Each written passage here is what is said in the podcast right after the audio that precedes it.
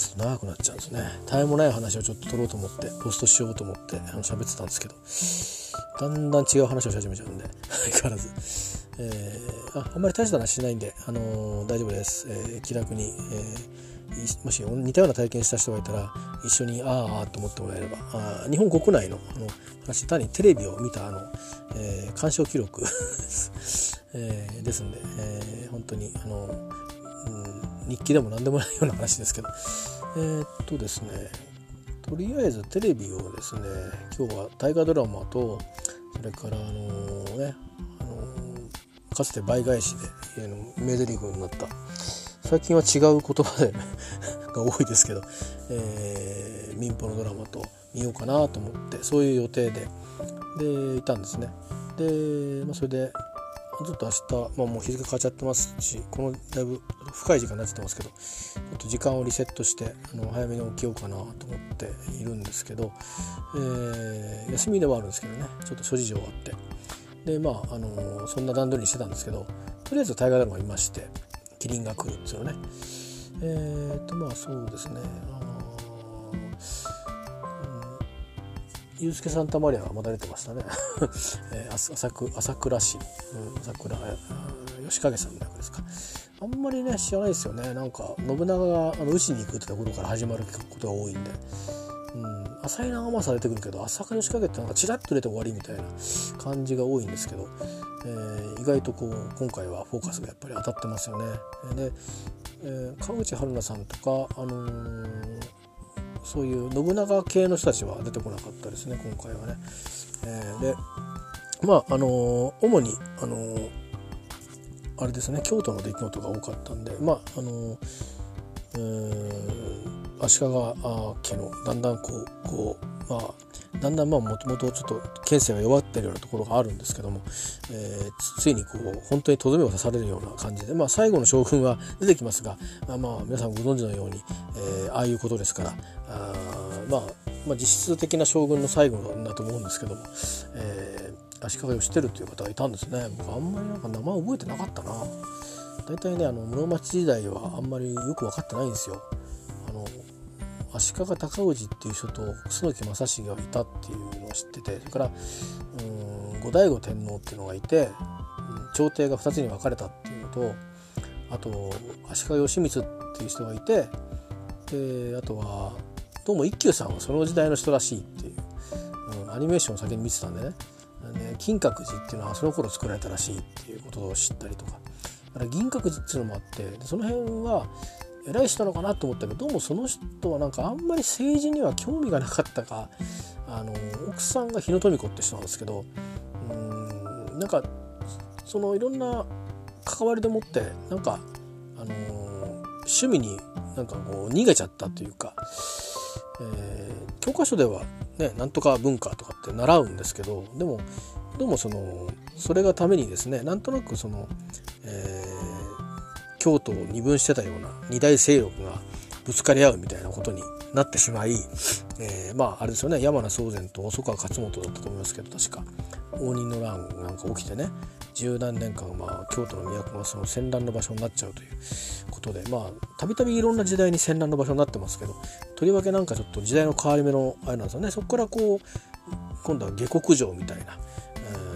えーまあ、将軍の権権威がだんだんこう薄らいでいくような時代になっていってまあそれぞれまたこう大昔の豪族みたいな感じでそれぞれ強いもんが勝ちゃいいんだみたいなことになっていくんですけどそのその中でもこの部下があの親分やっちゃうとかっていうことになっていくようなことが起きてくるとでそれでまあ戦国時代にこう入っていくんですけど僕らは戦国時代って習ってなくて安土桃山時代って習うんですよね。今は何て言ってるか知りませんよ。あの僕らの時代は安土桃山時代って習ってで文化面を特にだから千利休とか、あのー、そういう、うん、あとは建築だとか桃山文化とか、えー、こう言われる感じですかね。あとせいぜいまあ、うん、織田信長が出てくるけど本能寺の変とかっていうぐらいで別にその今ドラマで描かれるような細かい話はあんまりやらないかった気がしますねパラパラっとパッと終わっちゃってもうすぐもう関ヶ原の合戦に行っちゃいますからねあとは豊臣秀吉が小田原城を攻めて全国統一したとかぐらいじゃないですか、うん、別にそこにあの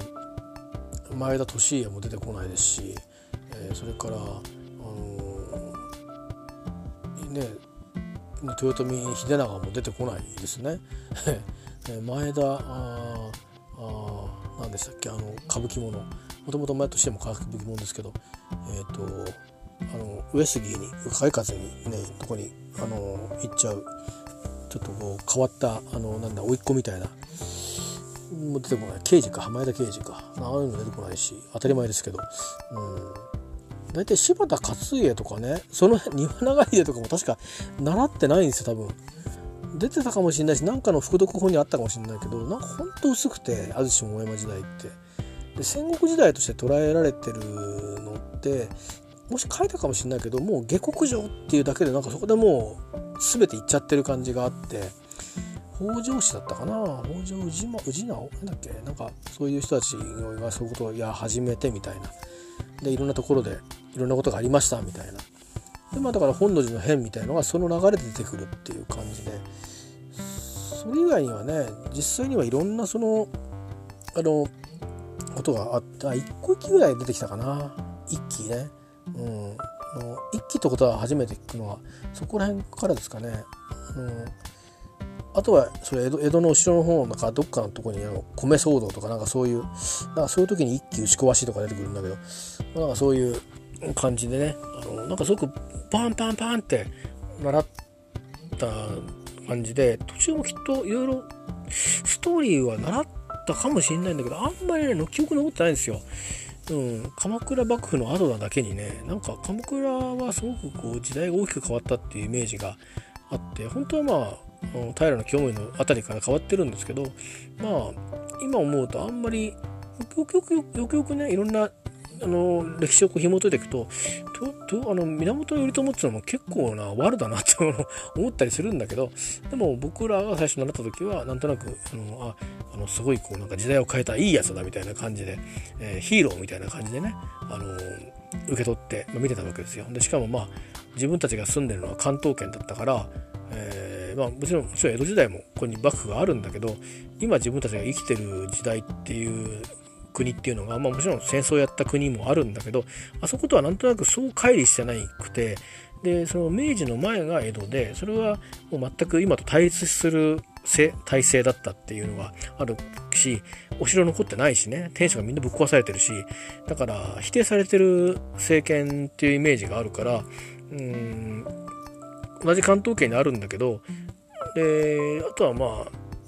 そういうイメージでその何て言うかあのおおっていう驚きあんまないのとあとまあ江戸時代のその暮らしが今にずっとつながっていることがすごく多いじゃないですか。東京の街の作りとかからお祭りだとか風習とか言葉とか、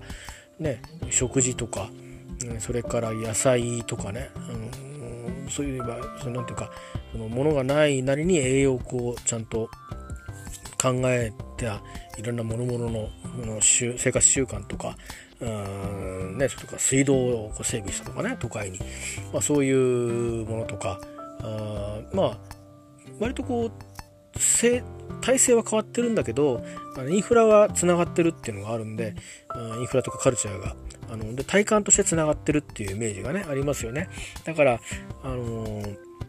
だしまあ時代劇もたくさんやってるしね。時代劇って言ったら、まあ、まずは江戸時代でやりますもんね。いきなり時代劇っつって、あの、貴族のその平安時代をこう、えー、ね、あの、マロマユでこう登場するっていうのは、まあ、あんまりないですよね。えー、あの、それは最近あるそのアニメーションだとか、あの、あるいはその、そういう時代設定の大河ドラマとか、あの、あるいは、なんか特別な人をこう、フォーカスしたドラマとかいうのでなければないからもうあの普通のお父さんたちが見てあの今週も見るかみたいなね、えー、どうだいってあの水戸黄門みたいにダーダーダーダーっていうそういうのはとかね大岡裁きなんつってね大岡越前なんとか富山の金さんとかまあそういうのも全部江戸時代じゃないですか。とりあえずはねあったかどうかは別として本当は違うよとかのあるんだけどそういうのはね、えー、だからまあ近いんであんまりびっくりもしないんだけど鎌倉時代っていうのは鎌倉にあったんだとかって思うとね幕府っていうのは江戸幕府っていうのでなんかすごくすごい強固な体制だっていうのを知ってるからまあ実はちょっとそんなに強固ではなかったんだけどそういうものを初めて作ったっていう人だってなるとわすげえっていう風になるし鎌倉だってよっていうね神奈川県だぜっていう感じの、えー、ことでなんか親近感もあって、うん、すごくあのよく覚えてて興味持ってあの授業も聞いてたんですけど、もうあの、京都に行っちゃってから、京都か、あんなよくわかんないなってことになってですね、京都の方に申し訳ないんですけど、うん、なんかそっち側のことあんまりよくわかんないなっていう感じにまたなっちゃって、とにかく平城京、平安京って言われてもなっていう、あの、知らないしな、そこっていう。逆に言うと多分、逆もあるんでしょうね、きっと。鎌倉幕府とか言われて、鎌倉って何？っていう感じって、西日本の方はあるんじゃないですかね。どうですかねなんか一回話聞いてみたいですけどね。どうでもいいことですけど。うん。僕らからすると、東に今住んでるから、もうだって、なんかあれですよ。なんだったら、エゾとか言われ、エゾ、エゾっていうか、なんだっけ、エゾか、やっぱり。北海道がエゾっていう前に、なんかこっちの方がエゾ、エゾ地なんですよね、なんか。うん、だから東国征伐とかっつって、坂の上の田村麻呂とか出てくるんですけど、なんか唐突に、最初の征夷大将軍。うん、ではこっちの方の人なんか野蛮な人として描かれてるんだよね。最初に東日本って。でそういう感じだからなんかこうすごく「へえ」って「えっていう感じで。でなんとなく昔はねっていうそのだから明治時代の前は京都が都だったんだよって言われてることでかろうじてつながれるっていう。ああそうかそうかっていう。昔は中心もこうだったんだなっていうとこだけで、一体いつからいつまでがどこに中心でって言ったら、本当は奈良奈良があったり、あのー、まあ、藤原があったり、ね、神戸ですかね、あっちの方があったりとかあるんですよ。なんか長岡っていうのもあったり、いろいろ都を移ってるんだけど、なんとなくざっくり、ざっくり西日本っていう、あの辺、近畿のあの辺りが大体中心っていうことになってて、で、まあまあ、そうじゃなくても、まあ、せいぜい愛知とかね、あの、その辺からいっぱいこう、その後時代を担う人たちが出てきたり、まあ、あるいはその、三河とか、あいうことで、まあ、静岡って言っても、ちょっと愛知寄りの、まあ、あの辺にみんな固まって、ね、あのー、まあ、いるわけですよね。愛知愛知からまあ近畿のあの辺りがなんか日本をこうずっと作ってるって感じがあってまあたまたま徳川家康がこう秀吉の策略でもってあっちに流されてっていうかもう任せたみたいなことになってあの江戸が中心になったっていうことから東日本に、まあ、フォーカスが今度当たるようになって、えー、行ったのとあとは体制を変えるんであの首都をこう移すってことをしていくっていうドラスティックなことをいろいろやっていく中で、え中心が移っていくだけだね。だからどうなんだろうね。あのだから本当に実感湧かないんじゃないかなと思って素直に。僕なんかもだから江戸とかは東京にいたこともあったしうんと実感がある程度持ってたけど地理的に遠かったりするとちょっと理解するの苦労しますよね。あのなんかすごく大きな出来事は多分年を関係なく理解できると思うんですよね。あの戦争でこんなこんなあの攻撃がありましたとか。そういうのは多分ああそうかそれがここなんだって言って地図で確認するとかいうのはあると思うんですけどそれ以外のことってなかなか理解するの難しいじゃないですか。ね。あのだって僕難しかったのはあの鎌倉の前にあの遣唐使とかなんか遣隋使とか遣唐使とかであの空海だとか最澄だとかがねあのお寺をこう開くとかあるじゃないですか。中国行って帰ってきて。で比叡山延暦寺とか、あの高野山金剛無事とかって言うんですけどで覚えるんですけどでもどこにあるんだろうなっていうので時事地図で調べたりしないですよね。そこだけ覚えてもう覚えちゃうっていう。でもなんとなく比叡山ってなんか滋賀県とかそっちの方みたいよみたいな京都のそっちの方みたいよっていう人がいてああそうなんだぐらいで終わっちゃうんですよね。でその後はよく調べてみると習ってはいないけど比叡山って言ったって延暦寺とか言ってるけどうんすごくいっぱいお堂がたくさんあってなんだかあの山全体でお寺っていう感じだし、えー、高野山もそうじゃないですか。金剛無事を建てたっていうけど金剛無事、えー、以外にもこう何て言うかいっぱいこうあるわけですよね。うんだしなんかあの山自体全体があのその何て言うかな高野山を成してたりとかでそれ以外にもそもそも冬至ってのもあるし空海からすれば京都のねあの駅の近くに五重塔がありますけどうん残念ながらまだ訪ねてないですけどねあのだとかなんかだからいっぱいそのあるんだけどなんかそこだけしか習ってないから ピンポイントででももう精一杯なんですそれが。あの京都で活躍してたっていうねあのいろいろうん、要は厄払いのために、えー、五山東京五山なんかねなんかあの今やってますけどあのそれをなんか始めたようなたりとかいくつかのエピソードは歴史でも習うんですけどあのあ京都にいたのかと思うと高野山でそういうのやりましたってこうポンポンと飛ぶからうんなんか近いとこなんだろうなっていう感じで終わっちゃうんですよね。うん、それ以上深まっていかないです。で修学旅行でも行ったりしないし僕の場合行かなかったしね、うん、京都にすら行かなかったんで。あの自分で修学旅行行き直しましたからね。あの随分大人になってから、えーうん。まあ、でもあのー、なんだろうな。そういう感じで。やっぱなんか土地に馴染みがないとなかなか理解できないことが多いでしょうね。だから僕なんかでも平安京とかもあの平安時代とかも全然ピンとこないですもん。あ のどういう世界だったんだろうっていうのは全く分かんないですね。うん。あのいや多分分かってんだけど分かったくすぼりになっててなんかこう親近感はないないですね。えー、まあ多分それが例えばその本当に「源氏物語」みたいなああいうドラマですよね昔でいうああいうものにこう系統していってでなんかあこんな雰囲気があったんだなっていうつもりになってあのまあ歴史の史実に当たっていくともっとこうあの本当の事実により近いはずなんであのあるある資料によるってことだと思うんでね。それはある程度のバイアスはやっぱりかからざるを得ないんでしょうけどそうするとまあそういう土地を知ってるし知らないじゃなくてこの土地はこういうとこだっていう理解をちゃんとして受け取れるんでしょうけどもう最初はもうね小学生ぐらいの時はそこ知らねえしなっていう感じだったし中学高校とやってるんですけどいやもうそこ知らないしなっていうかやっぱやっぱねそこから抜けなかったですだからあの歴史のあの地図地図帳とかっていうのもなんかあるついたりするんですよね後ろの方に。なんだろうこれっていう感じでせいぜいあの昔の国の名前ねあの何ですか単語とかなんかそういうの。うんそれこそ今言ってたなんか美濃とかねあの尾張とか三河とかなんとかあのー、そういうあれですよねあの越後とかなんかそういう越前とかそういうのがあの分かるっていうだけでああ聞いたことあるっていう、うん、そういうなんとかの神とか、うん、だからなんかよく分かんないけどこの言葉聞いたことあるっていうのであ昔の国の名前なんだとかあのそういうことかとかあのいまだにほらなんか名古屋でもねあの尾張と美濃は違うとかって言うじゃないですか。どこに尾張と美濃ってあんだっけっていうどこにもないじゃない？あ の普通に地図で見ても分かんないでしょ。だけどああそういうことかとあでだまあもちろんあのなんかの地図にはなんとか地方って出てることはあるんですけどでも大方やっぱりそういう昔のその区割りっていうか地方のあのものが今こうガチャンコになってるんだけど昔のはそのまま残ってるんですね。国として別だったっていう、まあ、そういうことでね、あのー、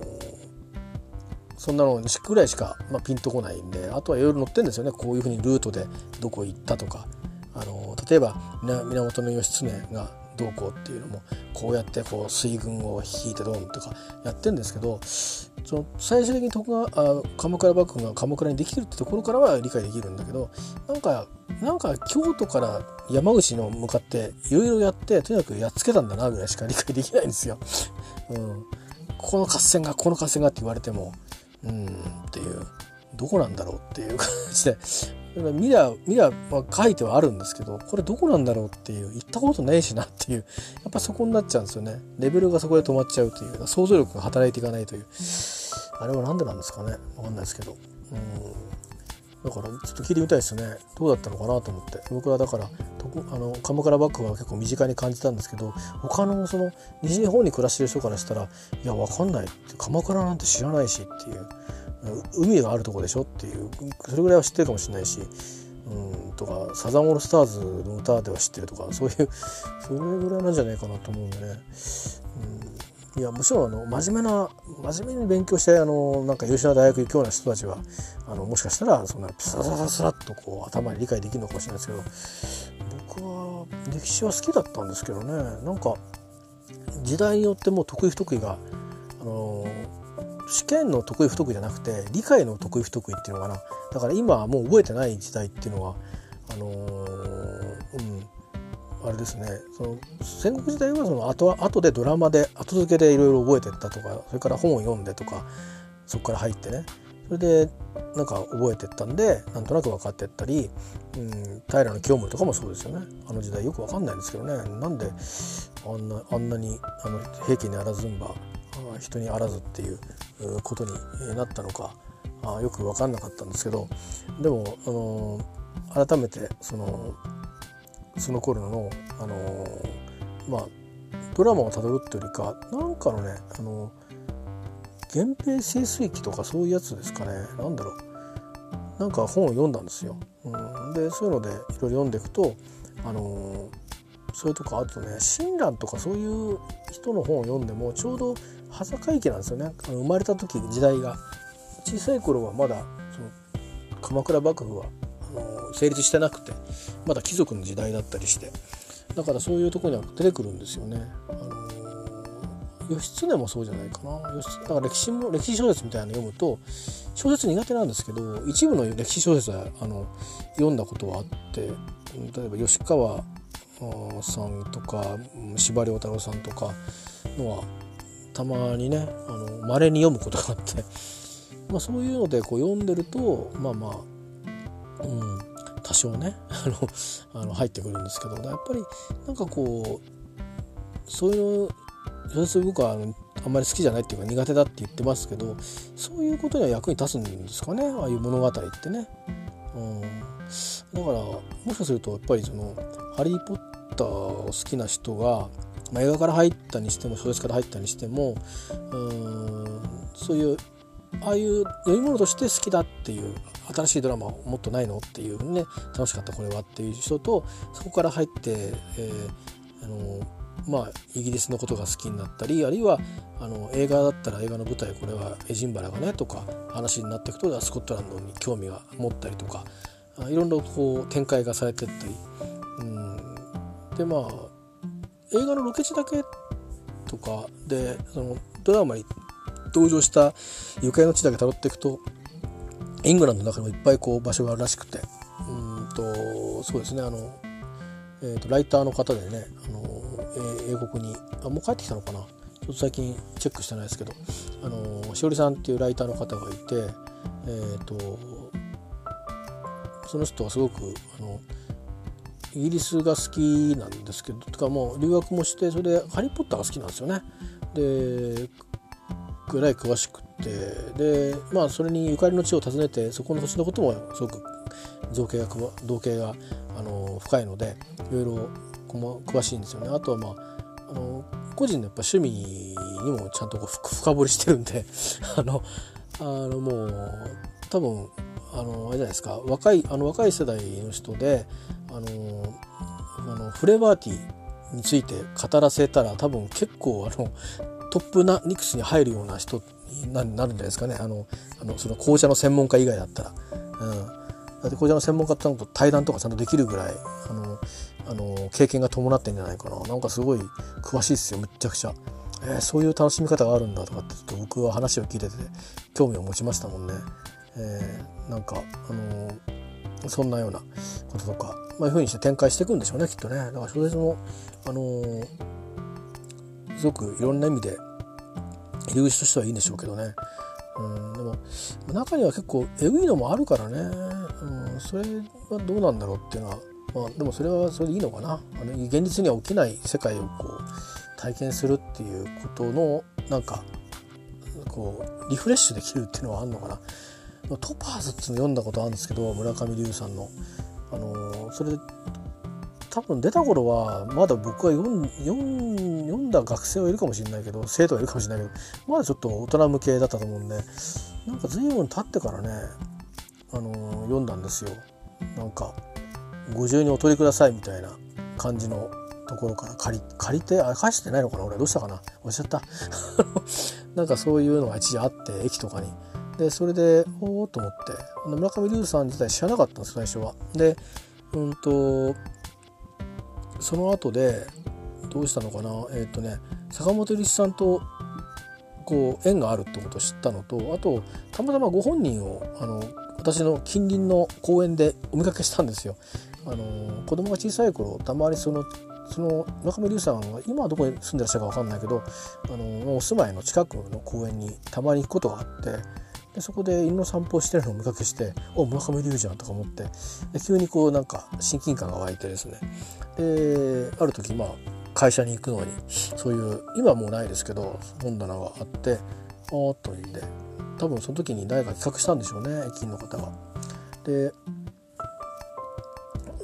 トッパーズってよかったかな。うんあのーそれを、あのー読んででもう内容なんか映画であったなと思ってなんかなんかちょっと結構、あの性的描写があるような映画だったも記憶はちょっとあったんだけどもで内容を読んでいくと、あのまあ、フォーカスしてるのはもちろんそういう描写もあるけども基本的にはこうなんだろうまあちょっとこう特別なあの経緯があって、えーそういう風なあの生き方をせざるを得ないっていう別に貧困だからとかそういうわけじゃなくてあのまあいろんな境遇とそれからその精神状態とかその自分今の自分のその自己確認だとかそういう意味であのこういう風な生き方あとはまあうんまあそこ結果的に獲得しちゃった思考っていうこともあるかもしれないけどそういうものでねあのなかなかちょっとこうなんだろう小学生向けじゃないですよ少なくとも、えー、大人が読んでもこう分からんなと思ったらあの全く予備知識なかったらちょっと分かんないと思うんですよね。きっと何のことか。どの世界のこと言ってんだか。だそういう意味ではちょっとあの大人向けなんだけど。でも逆に映画とか映像から入っちゃうとそっちにこう持ってかれちゃうかもしれないですね。知らないと。小説から入るとそういうちょっとこう非日常ないや本当は非日常じゃなくて多分日常の人たちもいると思うんだけどねあの趣味趣向って結構いろいろあるから、うん、そのみんなねそれこそ最近のコマーシャルがありますけど私のクレジットカード番号はみたいな、ね、スプライバシーっていうのは漏れると嫌だねっていう話の例えでそういう CM ありますよね。えー昨日は何何々を何回見たのとかっていうの あれみたいな感じで自分のプライバシーをパーパーパーパー言って回る人はいないからあの、ね、それこそ人に言えないようなことを恥ずかしいとかじゃなくて人に言えないそのなんか自分のことはいっぱいみんながいろんなことをどっかでしてると思うんで あのそれはたまたまあの知らないってだけでいろいろあるんでしょうけどでもまあそうは言ってもまあまあどうだろう。あの学校の先生やなんか親があのモデルとして提示するようなあの生き方とはちょっと違う、うんうん、世界を知るということがなんかこうそうでない人たちにとってのなんかこのねあのちょっとこう異次元の体験を 異次元の感覚をあのまあ覗き見する感覚のねそういう意味で娯楽っちゃ娯楽なんだけど、うん、そのまあ精神的なあーなんていうのかな、活動としてねあのそういう状況についてどう思うかってことでこう心を耕すっていう意味ではまあまあいいのかなとは思ったりして読みましたけどでもまあうんやっぱりあれなんですよね。この間なんかの対談でムツゴロウさんが出てて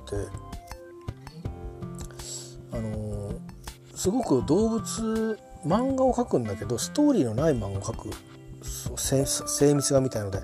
そうと対談してて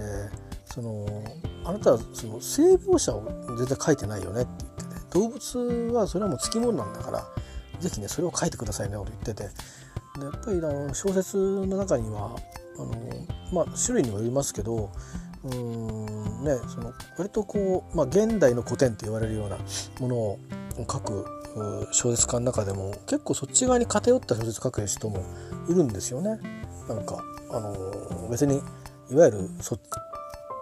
ちのなんかあのそのいわゆるななんていうのかな。桃色な感じの 小説うまでまでいかないやつで、まあ、文学、まあ、少なくともまだ文学の方に足が残ってる。あの、えー純文学の方に残ってる。あまあだから谷崎潤一郎とかああいう系の文学は今でも脈々とこうあるわけですよね。うん。ああのまあ人間の営みの中でやっぱりこうまあ全員に同じようについてもあるかっていうとそこは非常にそれはまああのいろいろ違うと思うんですけどでもまああのうんまあデザイアのあのまあっていうのは基本的に皆が、えー、好むと好まざるとインプットされてるものなのでそれがあのどういう形態を取るかとかどんなドラマのあをがあるかつまりどんな背景でこんなことがあってってこんな人生があるとしたらあ、ね、あのどんなことを考えながらこの物語を眺めていますか？みたいなそういうことだと思うんですよね。まあ、書き手はどういうつもりで書くのかっていうのはその時によって多分メッセージがあると思うんですよね。載せたいメッセージが。でそのメッセージがあの伝わるかどうかっていうこととは別に読み手は読み手で受け取るので、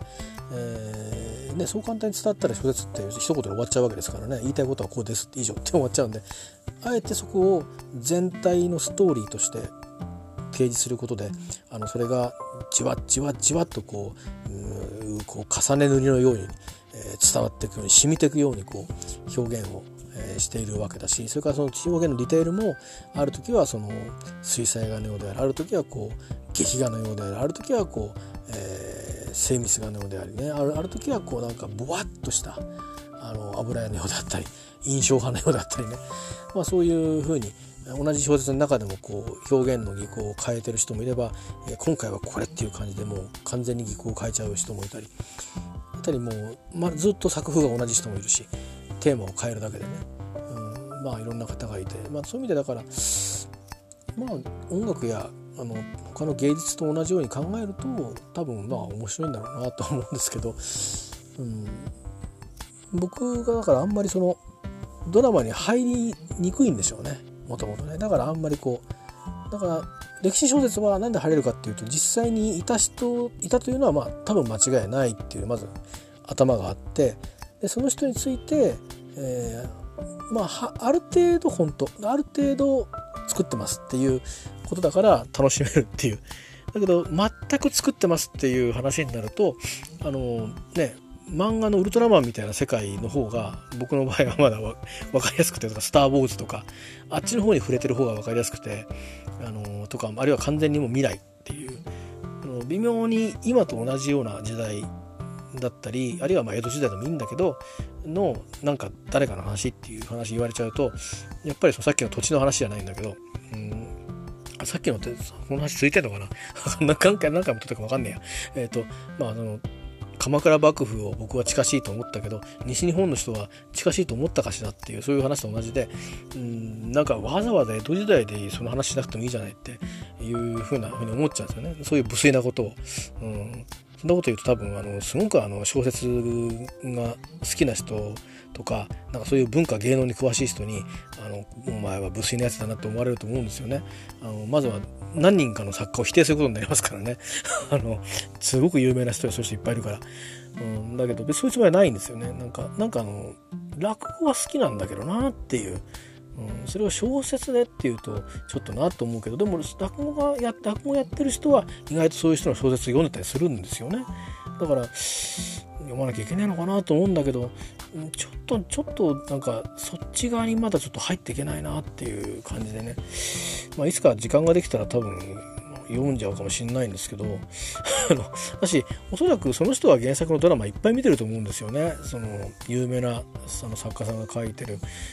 うん、ドラマとか映画映画は言ってないか。ドラマは結構見てるんじゃないかなと思うんですよ、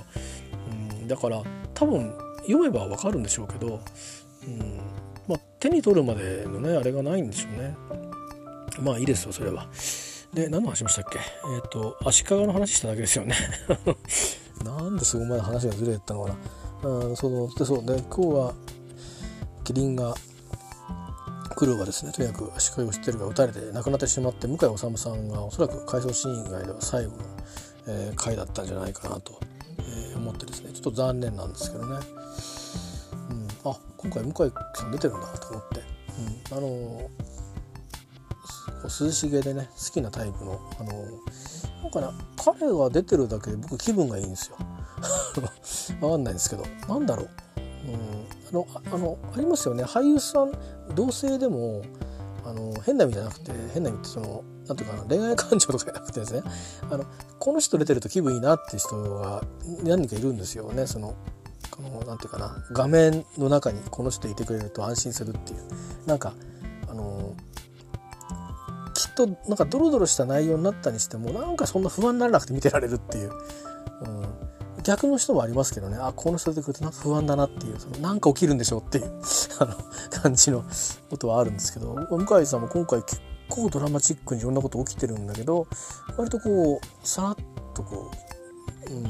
あのやむなしみたいな感じでこう、えー、ね、いう印象でこうはーっと入ってくる感じがあって、もうちょっとこうねあの出演場面多くても良かったのになって個人的には思うけどまあしょうがないでしょうね。あの主人公ではないので、えー、でもまああのこの、まあ、ドラマの、まあ、メインテーマを語ってたりするシーンがあってそれをそのまあ、足利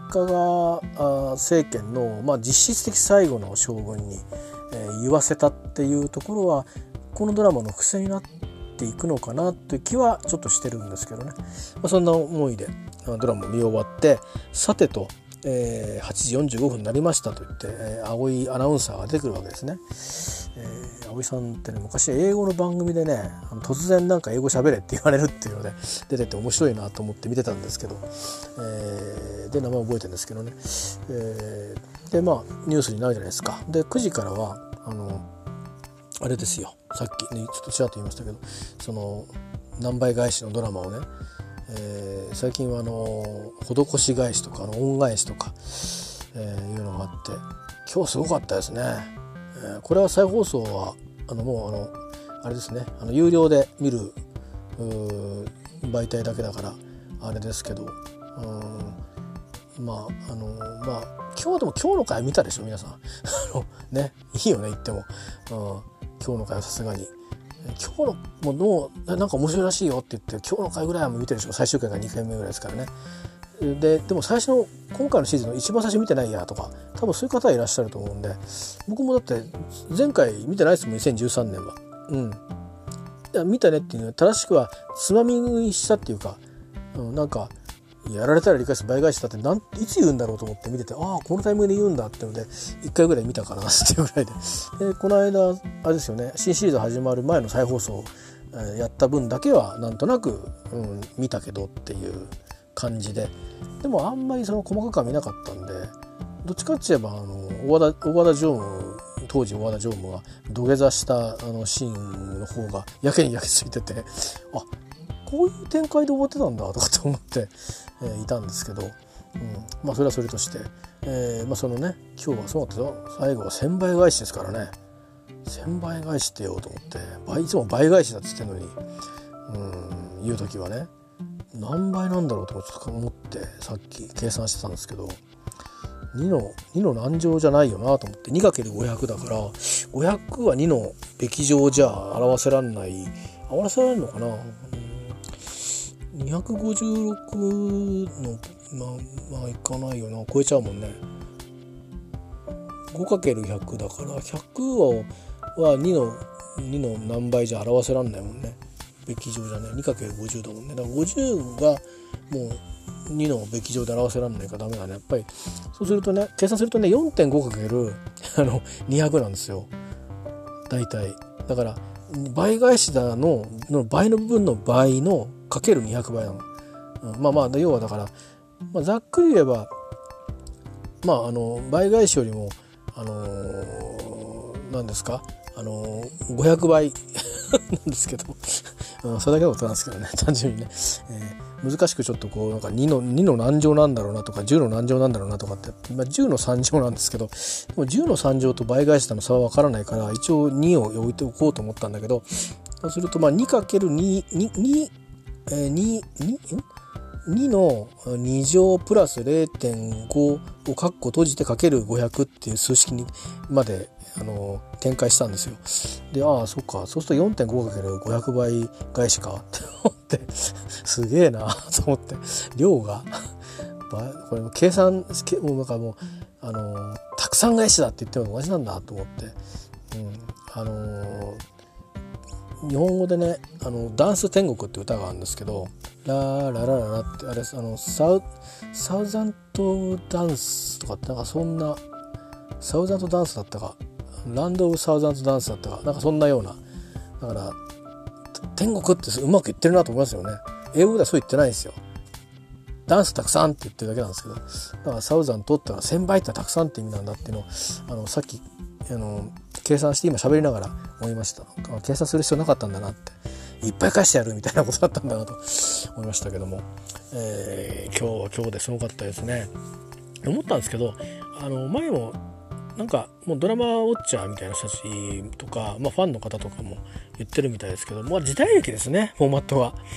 あのいろいろ見ると。あの、まあ、大河ドラマのあのとはちょっと違うかもしれないけど、まあ、大河ドラマ見ててもそこから連続で見るとなんか似てるなって思うところがあったりするのとあと NHK とかでよくあるんだけどこうなんか撮り物とかあるじゃないですか、ね、そういうのとか。あと撮り物ではないんだけど悪役の方があのこのドラマ設定上あの、まあ、役人で割とまともな役人とあのなんか善人には悪いことしないけど権力には悪いことする悪人とかねネズミ小僧みたいななんかそんな集団とかがいてでそういうののあの時代劇ってあるんですけどその手のやつのうん感じにすごくこう似てるんですよね。いろいろこう悪事を暴いていくみたいな、あのー、そういうのにこう似ててまあ多分あの脚本がねいろんなそのあの日本のそのまあある種の演劇のいろんなエッセンスを多分影響されてるんだろうなっていうか影響をあえて取り込んでるのかなっていう気もするんですけど、えーね、その場で思いつきだとねストーリーが崩れちゃいますからね。だから、ま、歌舞伎は、ね、歌舞伎俳優を、うん、起用してるっていうところからまあ多少意識してるんでしょうけどね、えー、でもまあ、うん、なんか時代劇っぽいんだなやっぱりと思ってみるとあの割とこうなんていうか見るのが楽になるっていうか、あのまあ、ストーリーにストーリーとかディテールにこうどんどん入っていけるんで、えー、まあでもあれですね。きっと本で読むともっとあれだろうな。ディテールが分かっていいんだろうなと思いました。あの初めて。そういう意味では小説ですよねあれね。あのうん。だし、まあ、小説の方はなんか深みがあって想像が自分の頭でできるから、なんか二度と楽しめるかもしれないなと思いましたけどね。まあ、いつか時間があったら小説も読んでみたいと思いますけど、とりあえずもうあと1回で最終回なんで、えー、もう、そこまで見ちゃったんで、えー、あのとりあえずは、あのあそうなったのかと思って、えー、ますけど、まあ、相変わらず、あれですね、あの江本明ってのは、あの、江本明じゃないとできない芝居しますよね あの、僕生の、あの、劇団の芝居見に行ったことないんですけど、うん、私、どっちかって言えばなんかおかしいことしてることしか見たことないんだけど、でもたまにあの、ああやって普通のドラマに出てくるじゃないですか。そうすると、ちょっと嫌な役やるんですよね。ちょっと嫌な役。うんですごく切り替えが早くて普通のモードにしたかと思うと狂気を見せたりヒュッと戻ったりするっていうあの目目の表情一つねやっぱりすげえ俳優さんだなと思ってあのこのところね登場してくるんで、えー、見てるんですよね。えー、あのー、でもすごいなんかあの重た重たいあれでしたねなんか今日はね皆さん見た方はどうですかね。うん。なかなかでも今日のちょっとこう頭取の立ち位置いまいちよく分かんなかったですねあれね。北大路金也さんのね。なんかどういうつもりで言ってたのか。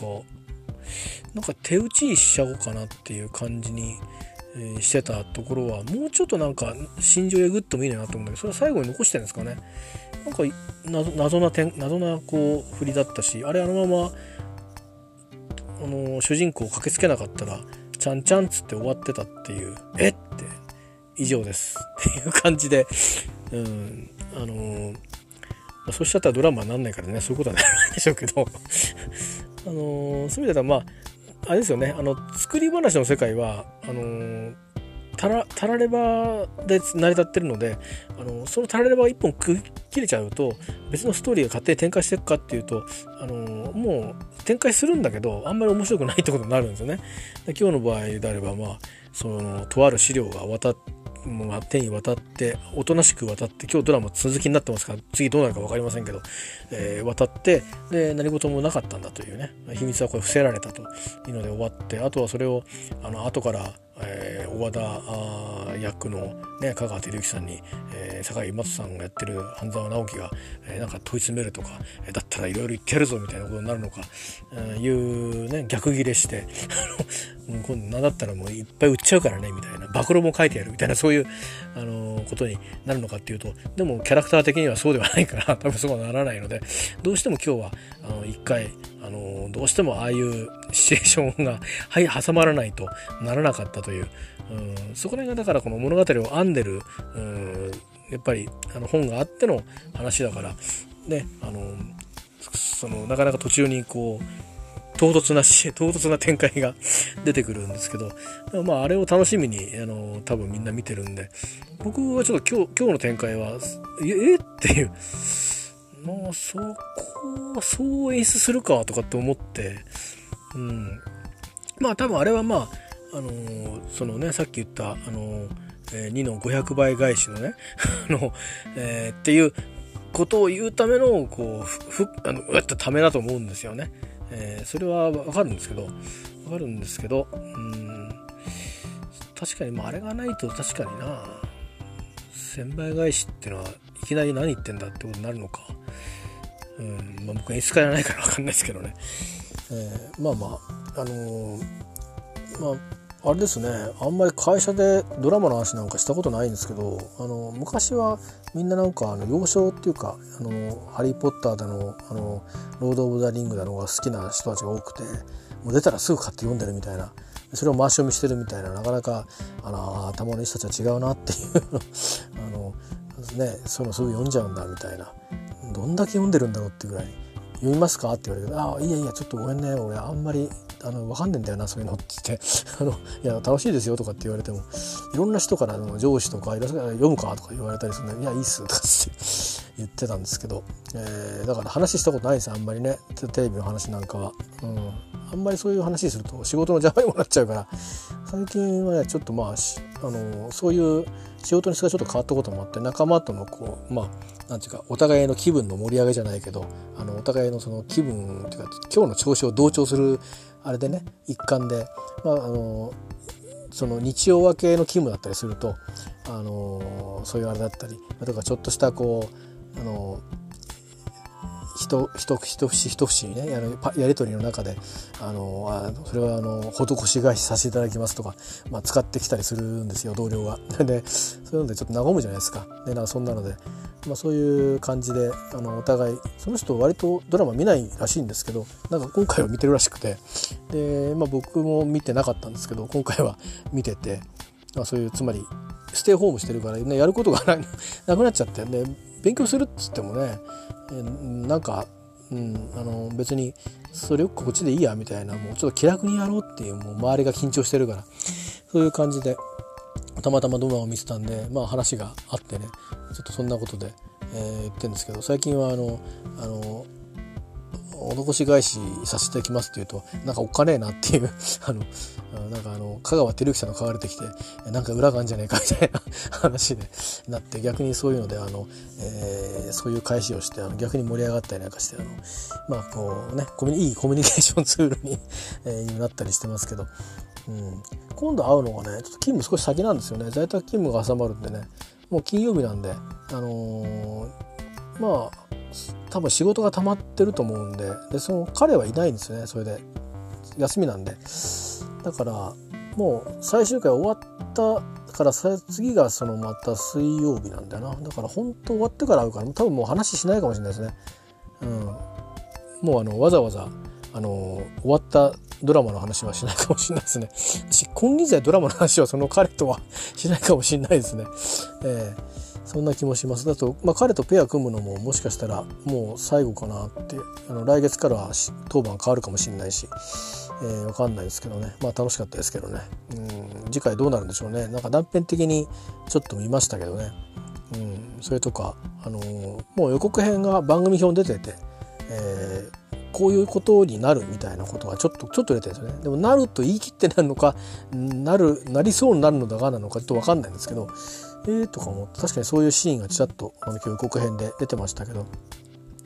あ、最後ねどうなるんですかね、えー、もうちゃんと情報統制されてるからさすがにあの何、ー、て言うのかな。誰からも漏れませんよね。あの見事に。うん、もちろんその漏れたりしたらね次の仕事はないよっていうのとそりゃお前ないぜっていう、まあ、業界から干されちゃうんでしょうから、うん、言わないんでしょうけど。見事に誰からも漏れてこないっていうのはすごいですね。確かに漏らされてもつまんないしね。あれ。あの、確かにね。毎回あの、どうなるんだろうと思うから楽しいんで、うん、こうなるんだってよって言われたら、は？ってなっちゃうもんね。あのドラマ、あの手のドラマはね。うん、だし、映画も、うん、そうかな、中には。でも、ボヘミアン・ラプソディは言われても別に見に行きたかったなとか、1回、2回行きましたからね。映画によるんで、映画とかそうドラマのその演出のあれによるんでしょうね。うん、どうなるんだろうっていうその待ってるところのあこうなったのかっていうそういう緊張と弛緩じゃないけどそういうタイプの風にして楽しむドラマともうストーリーも分かってるんでもうどういうふうに誰が何するかも分かってるけどでもあのシーン良かったよねっていうその、まあ、オードリー・ヘップバーンの映画みたいに何でも見たいっていう、うん、見れる見れるっていうのかな、うん、チャップリンの映画もそうですよね。同じ映画何度見ても同じようにああ面白いなと思うし同じとこでああなんか切ないなと思いますもんね。街の日とか、うん、ね街の日でよかったっけ？花売りの女の人が目が見えなくて。目が見えるようになって。ででなんか目が見えるようになってかな？だよね。でチャップリンのことをすごくすごいなんかいい王子様みたいに思ってたからあの不老者の格好でできて最後の最後でちょっと気づくみたいな。で終わるみたいな。あのー、だもうそこでこう余韻だけバーって残るんでこう見てる側途中からもう見てる側がちょっと切なくなってくるんだけどでそういう、まあ、あのキットとかもそうでしたよね。ナチャップの映画とかも、まあ、人に好みはあると思うんですけどチャップまあ、言葉がある世界の時と陶器じゃないあのサイレントサイレントの時代といろいろ違いますけどね。いずれにしてもなんか、うん、いろんなことがあのいろんな災難がねあのアメリカの中であのあってもともとイギリスの人なんですよね。それでアメリカに行って成功してっていう。で、まあ、結局最後スイスに、暮らしてて。でアメリカの映画界とはこう一線を画した状態でずっと暮らしたんだけども、まあ、ある時に、えー、チャップリンを呼んでねあの、まあ、こう賞をこう与えたりとかあとはまあ名誉回復みたいなのも確かその前にあったと思うんですけどあのレッドパージにあったりしてるんですよね確かね。パージに合いそうになったのか。なんかそれであのまあ国を離れたっていう感じになったりしてて。まあなんかあのそういういろんなこともあるんですけどにしてもまああの、うん、そういうなんかいろんなこう感情成分がねあのある映画の場合は別に筋が分かってても全然平気ですしだってあとそうですね僕は好きなのはコリン・ファーストの映画とか好きですけどうん例えば「キングス・スピーチね」アカデミー賞もらったやつなんかもう筋も何全部覚えてますけど、うん、だしここでこうやって言うんだよなっていう、うんねあのもうあここでこの子供はこういうふうに言うなとかだからここでどもるんだよなってあごめんなさいどもるって言って、ね、どもるってあのリースねどもる、うん、あのうまくねあの喫音になっちゃうんだよなとかああいうのも、えー、覚えてるけどでもああそうなんだよなって見ますからね、うん、全くなんか一番最初の時よりかなんかたくさん見てった方がなんかいいドラマもこうあるんですよね。発見がこうあったりして。うん。何でしょうね。だから絵のようにこう、ま、なんかそのこの絵はいつも見るなとかあるじゃないですか。ね僕もあんまり絵画はそんなに詳しくないんですけど、